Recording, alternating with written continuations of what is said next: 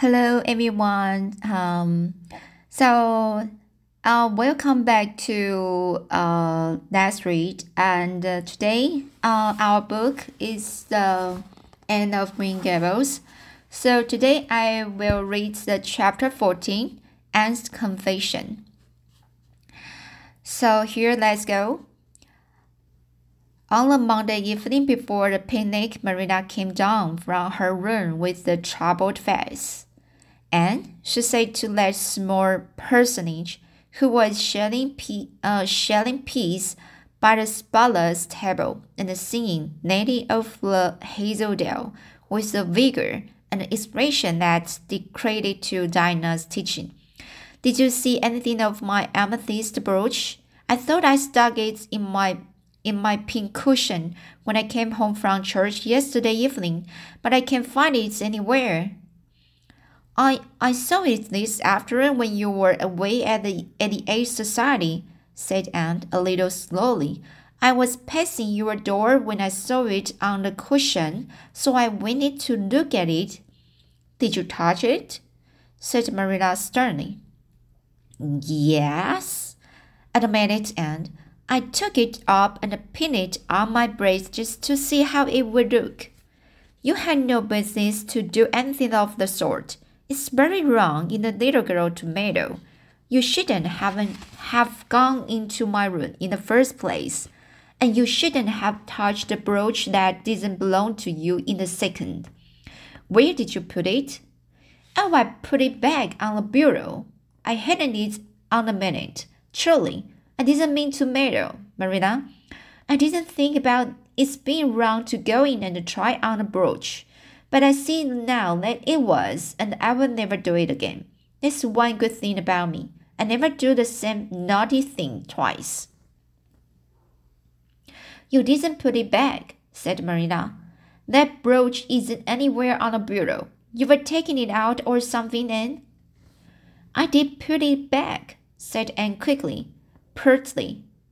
Marina thought, I don't just remember whether I stuck it on the not a put cushion or laid it in the china tray, but I'm perfectly certain I put it back.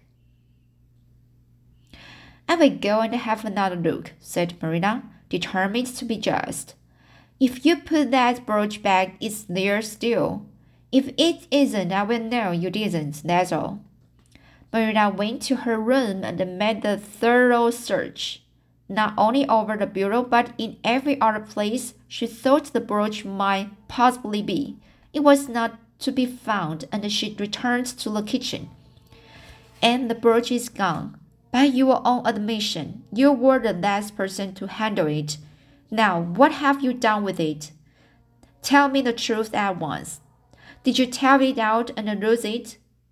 No, I didn't, said Anne solemnly meeting Marina's angry gaze squarely. I never took the brooch out of your room, and uh, that is the truth. If I was to be led to the, to the block for it, although I am not very certain what a block is. So there, Marina. And so there was only intended to emphasize her assertion, but Marina took it as a display of defiance.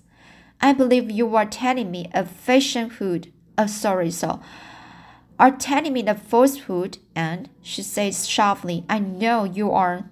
There, now, don't say anything more unless you are prepared to tell the whole truth. Go to your room and stay there until you are ready to confess. Would I take the piece with me? said Anne meekly. No, I will fish I will finish shelling them, them myself. Do as I bid you.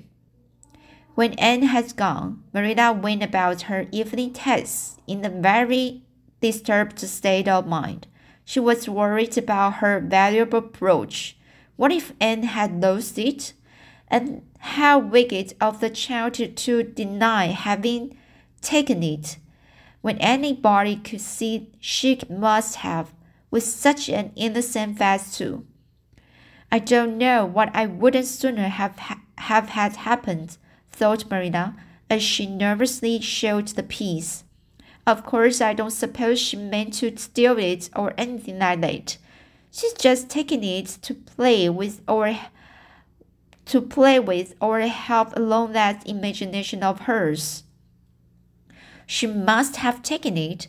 That's clear, for there hasn't been a soul in that room since she was in it. By her own story, until I went up tonight, and the brooch is gone. There's nothing sure. I suppose she has lost it and is afraid to own up for fear she will be punished. It's a dreadful thing to think she tells falsehoods. It's a far worse thing than, than her fit of temper. It's fearful responsibility to have a child in your house you can trust. Slyness and untruthfulness. That's what she has displayed.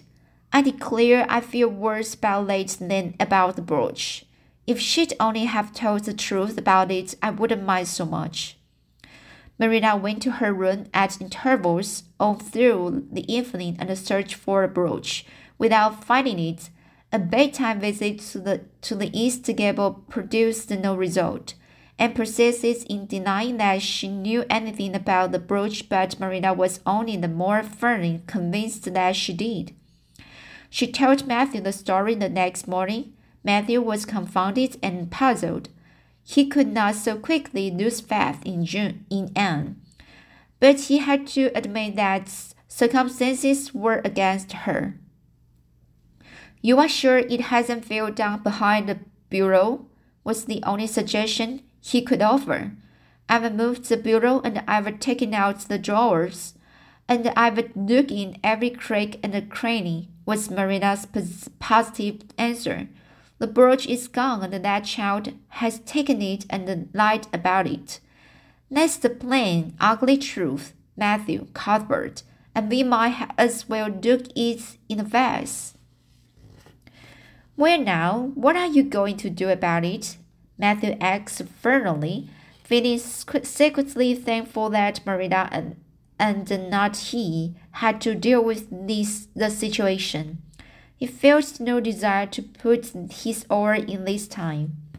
She will stay in her room until she confesses, said Marina grimly. Remembering the success of these methods in the former case, then we will see. Perhaps we'll be able to find the brooch if she will only tell where she took it but in any case, she will have to be severely punished, Matthew. Well, now, you will have to punish her, said Matthew, reaching for his hat. I've nothing to do with it, remember. You warned me of yourself. Marina felt deserted by everyone. She could not even go to Mrs. Lynde for advice. She went up to East Gable with a very serious face and left it with a face more serious still and steadfastly refused to confess. She persisted in asserting that she had not taken the brooch. The child had evidently been crying, and Marina felt a pain of pity, which she sternly re repressed. By night she was, as she expressed it, spit out. You will stay in this room until you confess, and you can make up your mind to that, she said firmly. But the picnic is tomorrow, Marina, cried Anne. You won't keep me from going too late, would you? You will just let me out for the, for the afternoon, won't you? Then I will stay here as long as you like afterwards cheerfully. But I must go to the picnic. You will not go to picnics nor anywhere else until you've confessed to Anne. Oh, Marina, gasped Anne. But Marina had gone out and shut the door. Wednesday morning dawned as bright and fair as if expressly meant to order for a picnic. Birds sang around Green Gables. The Madonna, Madonna, Madonna lilies in the garden sent out whips of perfume that entered in on viewless wings at every door and window, and wandered through halls and rooms like spirits of benediction. benediction. The birches in the hollows waved joyful hands, as if watching for Anne's usual morning greeting for the east gable, but Anne was not at her window. When Marina took her breakfast up to her, found the child sitting primly on her bed, pale and resolute, with tight shut lips and gleaming eyes. Marina, I'm ready to confess. Oh, Marina laid down her tray. Once again, her method had, had succeeded, but her success was very bitter to her. Let me hear what you have to say then, Anne. I took the amethyst brooch, said Anne, as if repeating the lesson she had learned. I took it just as you said. I didn't mean to take it, take it when I went in. But it did look so beautiful, Marina, when I pinned it on my breast that I was overcome by an irresistible temptation.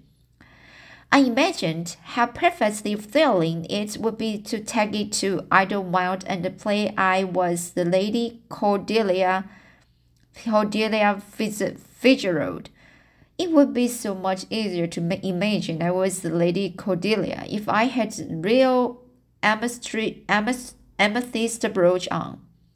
Dinah and I made necklaces of roseberries, but what are roseberries compared to uh, amethyst? So I took the brooch. I thought I could put it back before you came home. I went all the way around by the road to Nathan. Nathan out the time.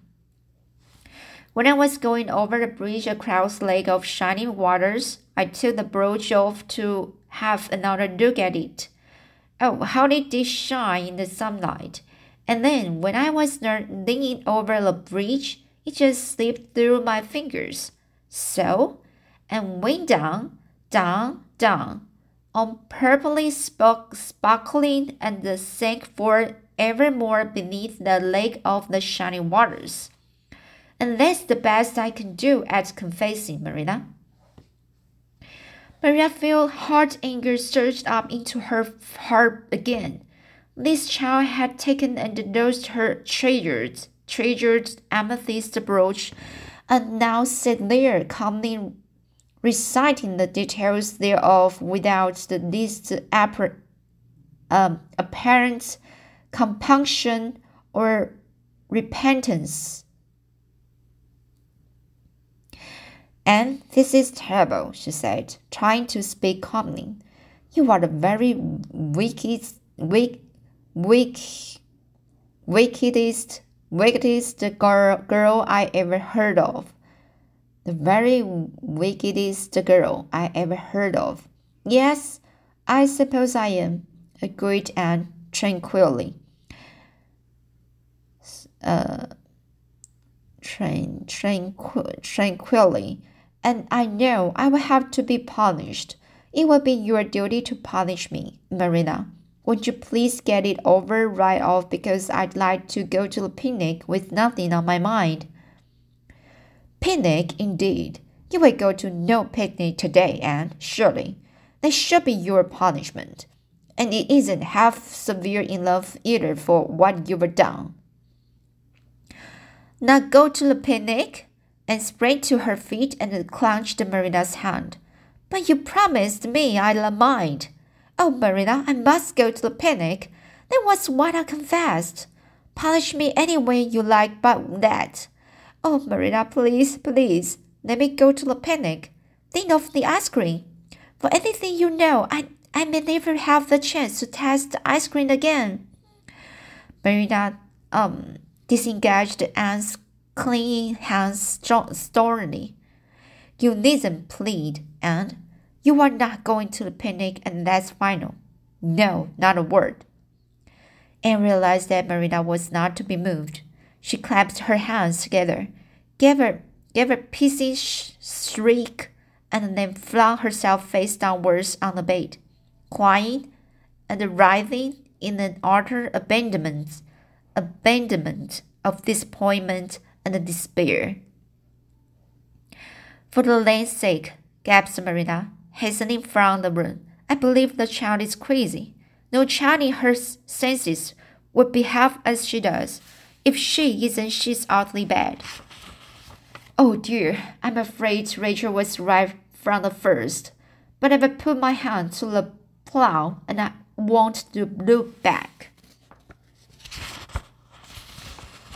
So here is the the section of the chapter uh chapter chapter 14 and um actually uh this i uh i i haven't completed this chapter because it's a long chapter.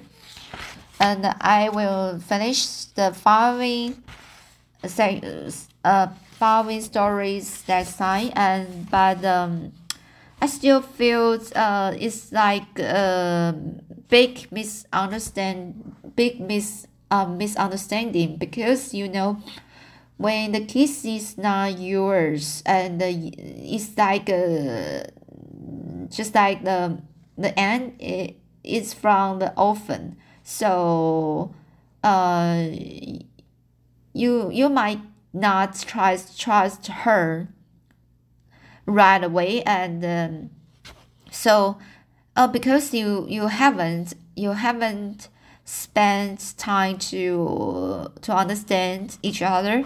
And so um sometimes uh, when adults uh, always like that uh, you will do something uh, you just can't trust um, in the child in the child or a children or children. So maybe uh, it's the time it's time to to lay yourself or let you to reflect on yourself about um, when you think about the person um, um maybe uh, you have some first a uh, place to to to to think about that to think to think about them so um uh I will I will let you know the finally ending for this chapter and you will feel uh what I feel now so Okay, I will try. I will try to read that following uh story next time, and um, I hope you can enjoy the the book. And that's it today. And see you.